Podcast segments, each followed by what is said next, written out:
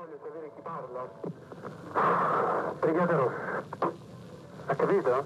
Sì. Ecco, non posso stare molto al telefono. Lei deve comunicare alla famiglia sì. che troveranno il corpo dell'onorevole Aldo Moro sì. in via Caetani. Via Caetani.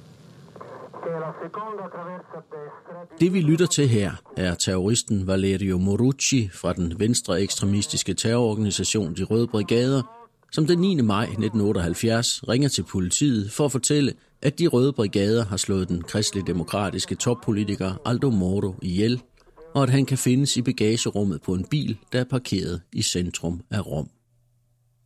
55 dage tidligere var den tidligere kristelig-demokratiske partiformand og statsminister blevet kidnappet af de røde brigader, som til sidst havde besluttet at skille sig af med dette elskværdige menneske, der i sit liv som politiker havde søgt forsoningens vej, men endte med at blive offret på ekstremismens alter. Moro, der stik imod mange af de andre kristelige demokratiske leders vilje, havde søgt at skabe et såkaldt historisk kompromis mellem de to store politiske blokke i efterkrigstidens Italien – de kristelige demokrater og kommunisterne, blev til sidst beordret om bag i en rød Renault 4, hvorefter han blev dækket med et tæppe og gennemhullet af 12 projektiler. Hans mordere havde ikke engang haft modet til at se ham i øjnene. Bilen med livet blev fundet senere på dagen, og mordet hører til blandt de største misgerninger i italiensk politiks historie, og dem er der mange af i forvejen. Men hvorfor skal vi høre om Aldo Moro i en podcast, der handler om mafia, vil nogen måske spørge. Det skal vi, fordi samme dag som livet af Aldo Moro blev fundet i Rom, blev der gjort et andet makabert fund på et banelæme uden for den sicilianske by Cinisi vest for Palermo, hvor byens lufthavn ligger. En krop, der var sprængt i stumper og stykker. Ret hurtigt blev det klart, at den døde var venstrefløjsaktivisten Pepino Impastato, som ikke bare var aktivist, journalist, radiovært og politiker, men også søn af en af byens mafiabosser og nevø til den tidligere ledende boss i byen. Men Pepino Impastato var der ikke mange, der kom til at tale om den dag i Italien. Ikke uden for Cinisi i hvert fald.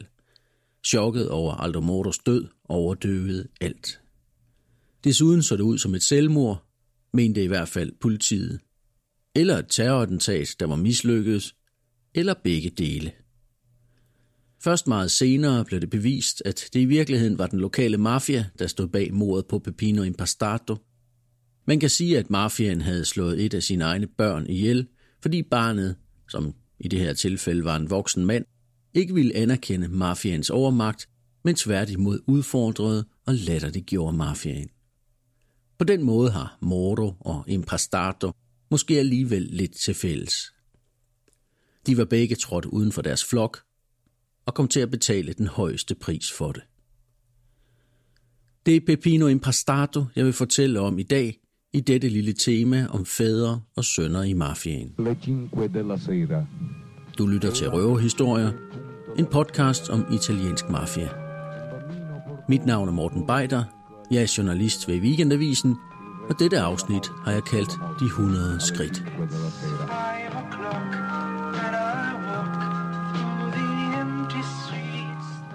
ma alle 5 della sera i Mafiopoli si riuniva la commissione edilizia. Stemmen vi lytter til her tilhører Pepino Impastato i en original optagelse af det politisk satiriske radioprogram Onda Pazza a Mafiopoli, Skør Bølge i Mafia Købing, som sidst i 70'erne blev sendt hver fredag eftermiddag på den lokale radiostation Radio Out, som Impastato havde været med til at åbne året før og som lukkede kort efter hans død. Pepino er lige omkring de 30, som vi hører ham her. Han har en stor mund, og han er ikke bange for at bruge den i sit satiriske magasin. Parola di Tano Seduto, grande capo. Hans fødeby Cinisi og nabobyen Terracini kalder han Mafiopoli, Mafiakøbing, og byens ledende mafiaboss Don Tano Badalamenti kalder han Tano Seduto, siddende Tano, som var mafiaen i Chini sin stamme af indfødte indianere, der danser rundt om bålet, mens de vedtager den næste lokalplan. E le nostre squaw finalmente potranno, potranno, eh, eh, puntini puntini, in tanta pace, le nostre puttane d'altobordo. Fratelli, la terra è nostra, eccola là al di là della torre, dell'Orsa Maggiore, parola di Tano Seduto. Peppino Impastato er nådesløs i sin latterliggørelse af byens magtfulde mænd. Han siger alt det, som nogen måske tænker, men ingen andre end ham tør sige højt. Måske er det derfor, at Peppino Impastatos radioprogram hurtigt bliver så populært.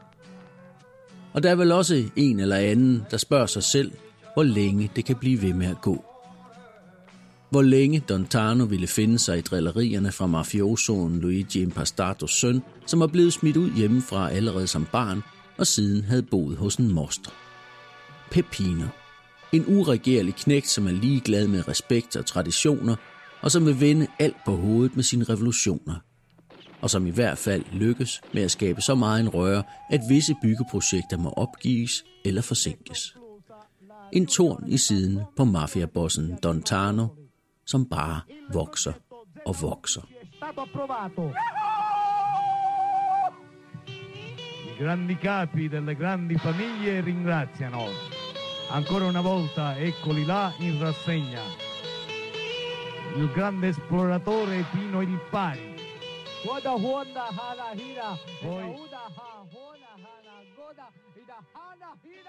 Allerede som 17-årig grundlægger Pepino Impastato i midten af 1960'erne en lille socialistisk avis og melder sig ind i et lille socialistisk udbryderparti, og han er senere også med til at grundlægge nogle af den italienske venstrefløjs store bevægelser som Lotta Continua. Han bliver fra sine tidlige ungdomsår også meget præget af den person, som senere fik tilnavnet Cecilien Scandi, nemlig den norditalienske sociolog og menneskerettighedsforkæmper Danilo Dolci, som i øvrigt i 1971 blev tildelt den store danske kulturpris Sonningprisen.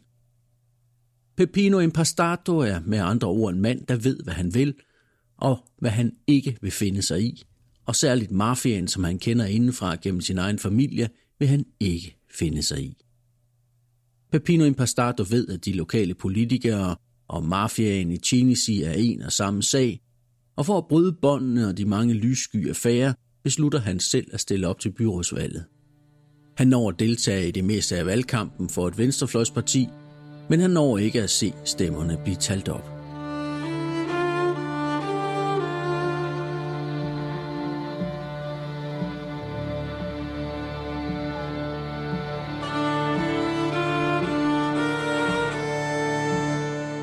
Om aftenen den 9. maj 1978 er han på vej hjem fra radiostudiet, da han forsvinder, for at dukke op igen nogle timer senere på banelæmet, sprængt i stumper og stykker. Historien om Pepino Impastatos liv og død er historien om, at hvert menneske har et valg, og at hvert valg har sin pris, der nogle gange er ufattelig høj. I en berømt dialog, skrevet til Marco Tullio Giordanas film De 100 skridt om Pepino Impastatos skæbne, forklarer Pepino sit oprør over for sin lillebror i en sen nattetime i deres by, hvor gaderne ligger øde hen, og gadelyset skinner i de blankslidte brosten. Se andate a scuola sai contare? Come contare? Come contare? Uno, due, tre, quattro, sai contare? Sì, so contare. Sai camminare? So camminare. Du har gået i skole, ikke? Og du har lært at tælle, siger Peppino, der spilles af den sicilianske skuespiller Luigi Locascio, til sin lillebror Giovanni, som svarer undrende, hvad Pepino dog mener med det. Ja, hvad tror du, siger Pepino. En, to, tre. Ja, så kan jeg godt tælle, siger Giovanni. Og du kan også gå. Ja, jeg kan godt gå, siger Giovanni. Og du kan gå og tælle på samme tid. Det tror jeg nok. Så tager Pepino sin bror under armen, og de går fra deres barndomshjem ned ad gaden, mens de tæller deres skridt. 1, 2, 3, 4, Giovanni spørger, hvor de er på vej hen, men Pepino lader sig ikke distrahere. Kom nu, gå og tæl. 89, 90, 91, 92. Men Pepino indvender Giovanni. Men Pepino bliver ved. 93, 94, 95, 96, 97, 98, 99 og 100. De stansede op ud fra mafiabossen Tano Badalamentis hus. Ved du, hvem der bor her? Giovanni forsøger bekymret at tysse på sin storebror. Lad os gå, siger han. Men Peppino begynder at råbe. Det er onkel Tano, som bor her. 100 skridt fra vores eget hjem. Kun 100 skridt. Du bor i den samme gade, drikker kaffe på den samme bar, og til sidst virker de som dig selv. Goddag, onkel Tano. Goddag, Peppino. Goddag, Giovanni. Men i virkeligheden er det dem, der bestemmer her i byen. Og min far, Luigi Impastato, slækker røv på dem som alle andre.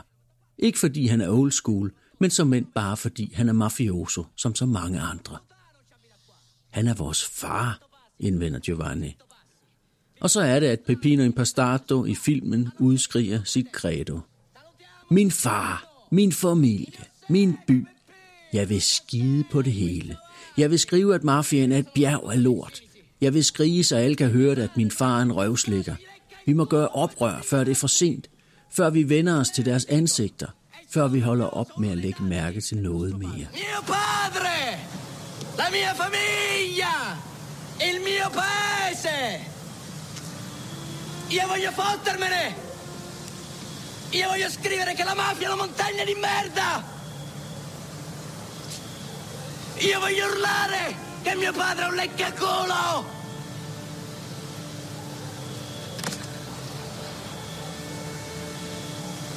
Non ci dobbiamo ribellare. Prima che sia troppo tardi. Prima di abituarci alle loro facce. Prima di non accorgerci.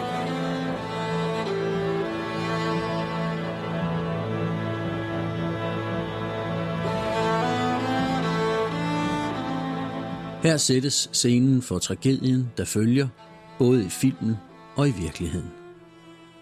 I 1978, da Peppino Impastato myrdes, er hans far død året forinden efter et færdselsuheld, og der er ikke nogen tilbage i mafiaen til at holde hånden over den uregerlige unge mand.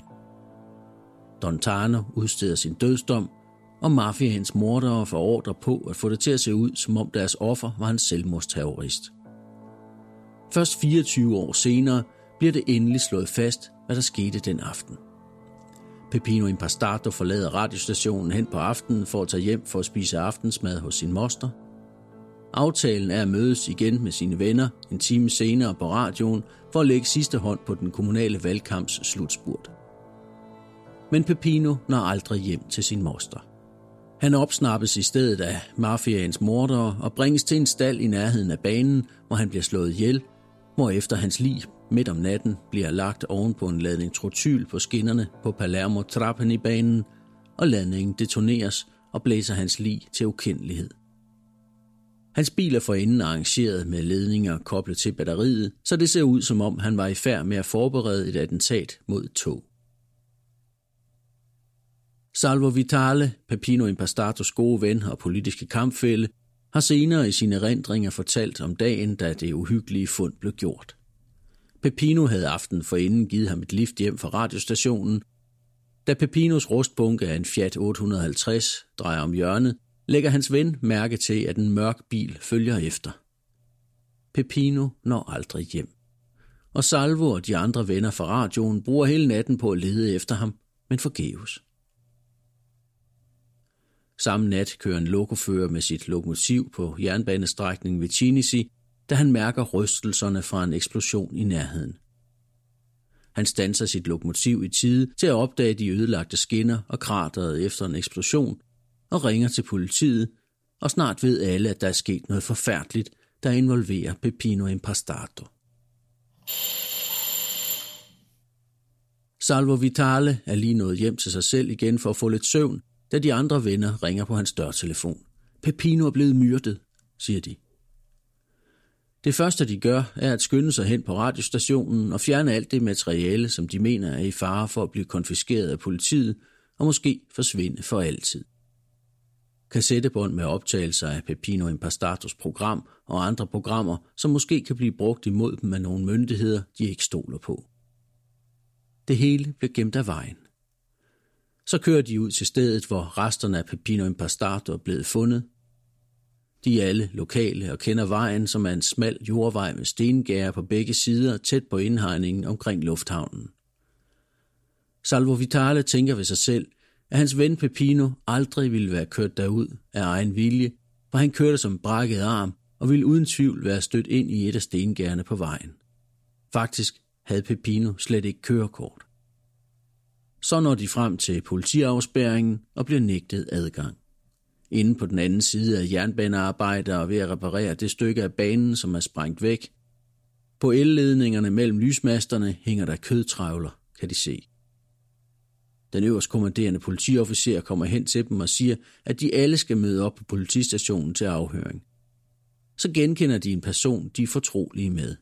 Liborio, den kommunale graver. Han er chokeret. Jeg kan ikke fortælle det, mine øjne har set. Alt var i stumper og stykker. Et stykke af hovedet, tre fingre, sandalerne. Et sted fandt jeg et helt lår, fortæller han. Graveren fortæller også, at han i en stald lige i nærheden har fundet en sten, der var sølet til med blod. Så følger en efterforskning, der i starten går efter mafiaens planer. Myndighederne tror i første omgang på, at Pepino Impastato er skyld i sin egen død, at han er blevet offer for sine egne planer om et terrorattentat mod tog med skolebørn og pendlere, og at bomben ved et uheld var eksploderet mellem hænderne på ham. Eller at han fra starten havde planer om at tage sit eget liv i samme omgang. Alle spor, der bliver fundet, peger i samme retning. Pepino ville slå en masse mennesker ihjel, som var på vej ud for at tjene dagen og vejen, som det lød i det lokale folkedyb. På den måde ville mafiaen ikke bare ødelægge Pepinos navn og ry, men også frugten af hans politiske arbejde, som altid havde været dedikeret arbejdernes vilkår. Nu skulle alle lige pludselig tro, at det havde været hans mening at sprænge dem i luften, og at alle os, der stod sammen med Pepino, også var terrorister eller i hvert fald medskyldige. Og de fleste foretrækker at tro på, at det virkelig var sådan, næsten med lettelse.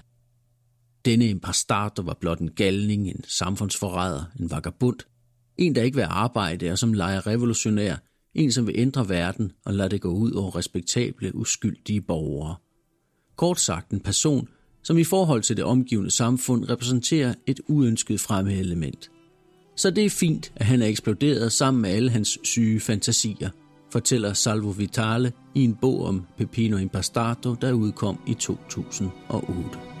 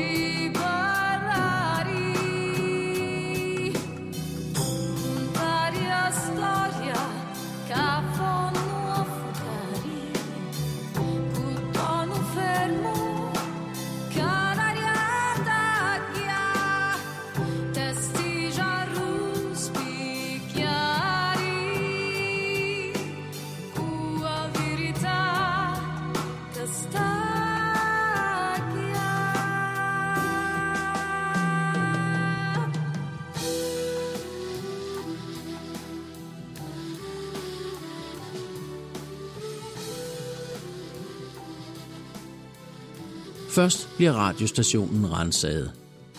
Så kommer turen til hans mors hjem og hans mosters lejlighed, hvor Pepino Impastato boede. Seks af hans venner får også besøg. udbytte af Mært. En bog af Erik From. En anden bog af Lenin. Noget mere politisk litteratur. En køkkenkniv og et nummer af ugebladet Panorama, som har de røde brigaders logo på forsiden. Hos mosteren finder en politibetjent, som senere bliver anklaget for samarbejde med mafiaen, også et brev, angiveligt skrevet af Pepino Impastato, hvor Impastato udtrykker vilje til at gøre ende på sit eget liv. Jeg overvejer fordelen, eller måske rettere nødvendigheden af at forlade politik og livet. Jeg ønsker ingen form for begravelse, men vil kremeres, og min aske skal skylles ud i et af byens offentlige lokummer, stod der. En for en bliver familie og venner indkaldt til afhøring på politistationen, hvor ordensmagten lever fuldt op til de onde rygter om, at politisoldater i Carabinieri-korpset altid går to og to, fordi den ene kan skrive, og den anden kan læse. En af de afhørte er muren Vito Loduca, som var den person blandt vennerne, der tilbragte mest tid med Pepino Impastato. Hans afhøring startede således, ifølge hans egen erindring.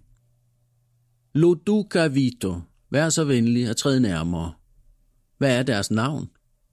Hvortil Vito svarer, hvorfor spørger de om det? Ved de det da ikke? Betjenten, nu skal de ikke være morsom, men bare svare på det, de bliver spurgt om. Hvad er deres navn? Vito, jamen for helvede, de har jo lige kaldt mig ind ved mit navn, og nu spørger de så, hvad jeg hedder. Under afhøringen fortæller Vito Loduca betjenten, at han aftenen forinden var blevet fuldt af en bil, der blev ført af en anden mur, som kom meget hos mafiabossen Tano Badalamenti, og at det efter hans mening var mafiaen, der stod bag Pepino Impastatos død. Det gjorde dog ikke det store indtryk på betjenten, som virkede mere overbevist om, at Vito Loduca var Pepino Impastatos kompan, og at han havde været med til at forberede det terrorattentat, som politiet var overbevist om, Pepino Impastato var i færd med at udføre, da han døde. Og hvorfor havde de denne kniv i deres hjem, spurgte betjenten Pepino Impastatos ven. Ja, hvad bruger man en kniv til i et køkken? lød svaret.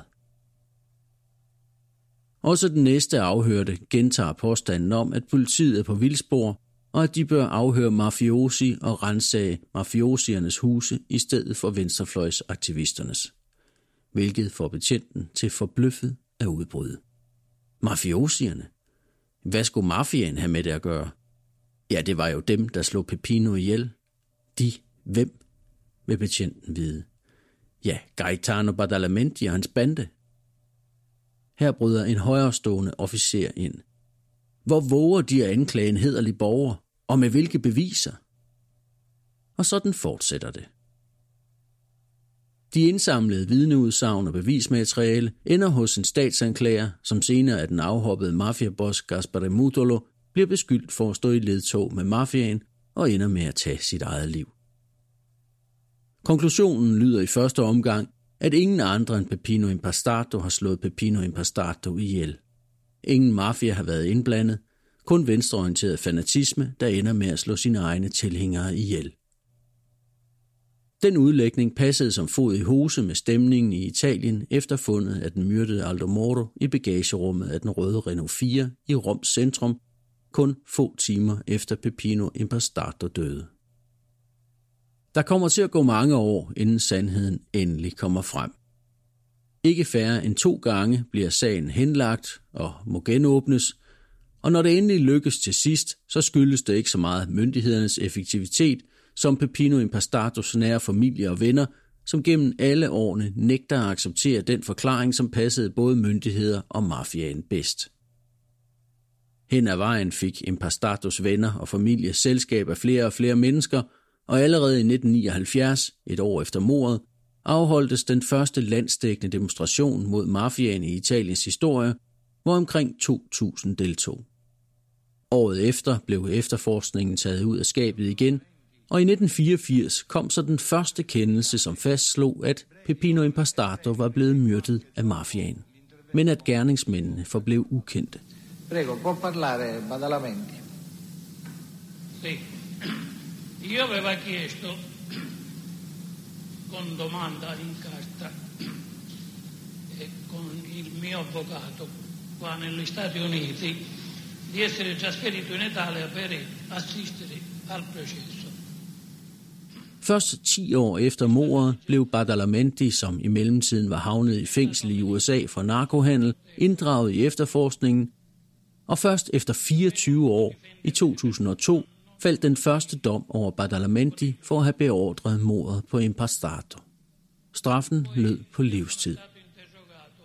Den siddende Tano, som Impastato drillende havde kaldt ham i sit radioprogram, døde af kræft et par år senere i fængslet i USA, hvor han i forvejen afsonede en dom på 45 års fængsel for hans rolle i den store heroinsmuglersag, der blev kendt som The Pizza Connection. For Badalamenti gjorde det sikkert ikke en stor forskel, om han blev kendt skyldig eller ej for mordet på Pepino Impastato, men alligevel blev han ved med at nægte til det sidste. Jeg tror ikke, der findes en eneste optagelse af radioprogrammerne, hvor Pepino Impastato nævner mit navn. Der er ingen beviser for, at det er mig, han hentyder til, når han siger Don Tano, sagde Gaetano Badalamenti i retten i 2002 i et videoopkald fra fængslet i USA. Ifølge Badalamenti var det måske Pepino Impastatos egen far, Luigi, som før han selv døde, gennem mafiakontakter i USA fik bestilt mordet på sin egen søn, angiveligt for at redde sin egen ære. Men den teori holdt i hvert fald ikke i retten. I nome del popolo italiano, la Corte, visti gli articoli 533-535 Codice Procedura Penale, dichiara Badalamenti Gaetano colpevole reato di omicidio premeditato di cui al capo della rubrica e lo condanna alla pena dell'ergastolo. Peppino Impastato døde fem dage inden afholdelsen af det kommunalvalg, han var opstillet som kandidat til for det venstreorienterede parti Demokratia Proletaria. Hans død var så tæt på valget, at det ikke var muligt at ændre på stemmesedlerne, og således kunne borgerne i Chinisi den 14. maj 1978 stemme på en person, der ikke længere var levende. Det valgte over 200 at gøre, og således blev Pepino Impastato indvalgt til byrådet i Chinisi, hvor han ganske sikkert ville have fået bølgerne til at gå højt, hvis han havde været levende. I stedet kom han til at indgå i en lang række af venstreorienterede politikere, fagforeningsfolk og journalister, som mafiaen gennem tiden har myrdet, fordi de talte dem imod. il buono, il brutto, il cattivo.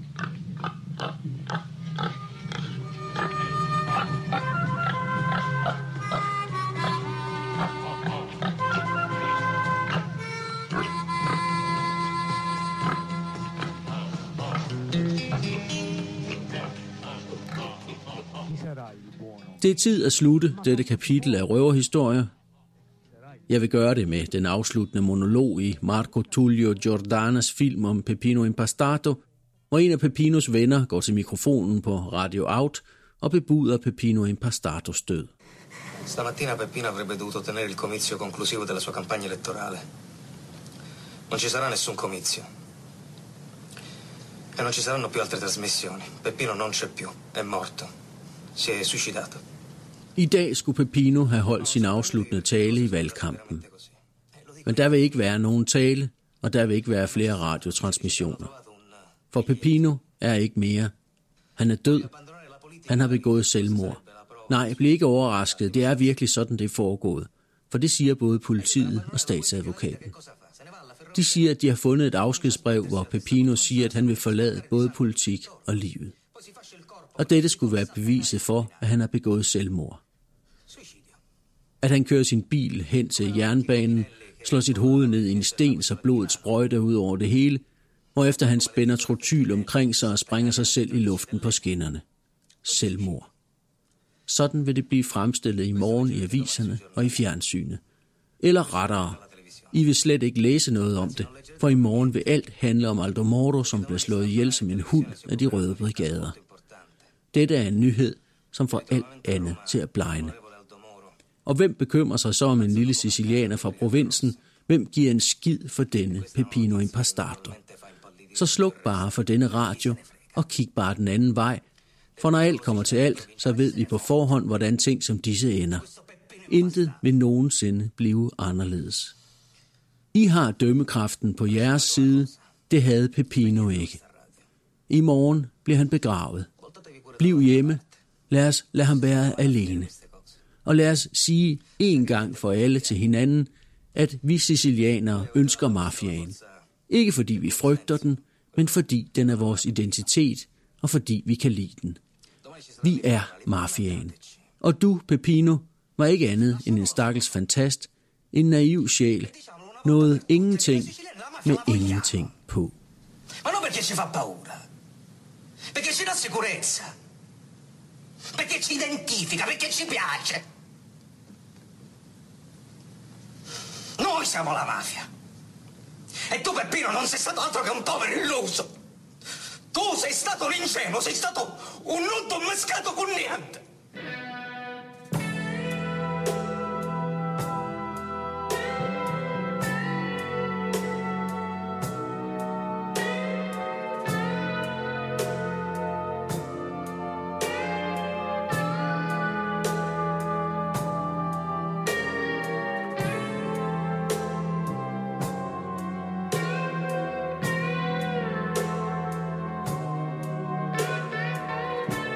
Du har lyttet til Røverhistorier, en podcast om italiensk mafia.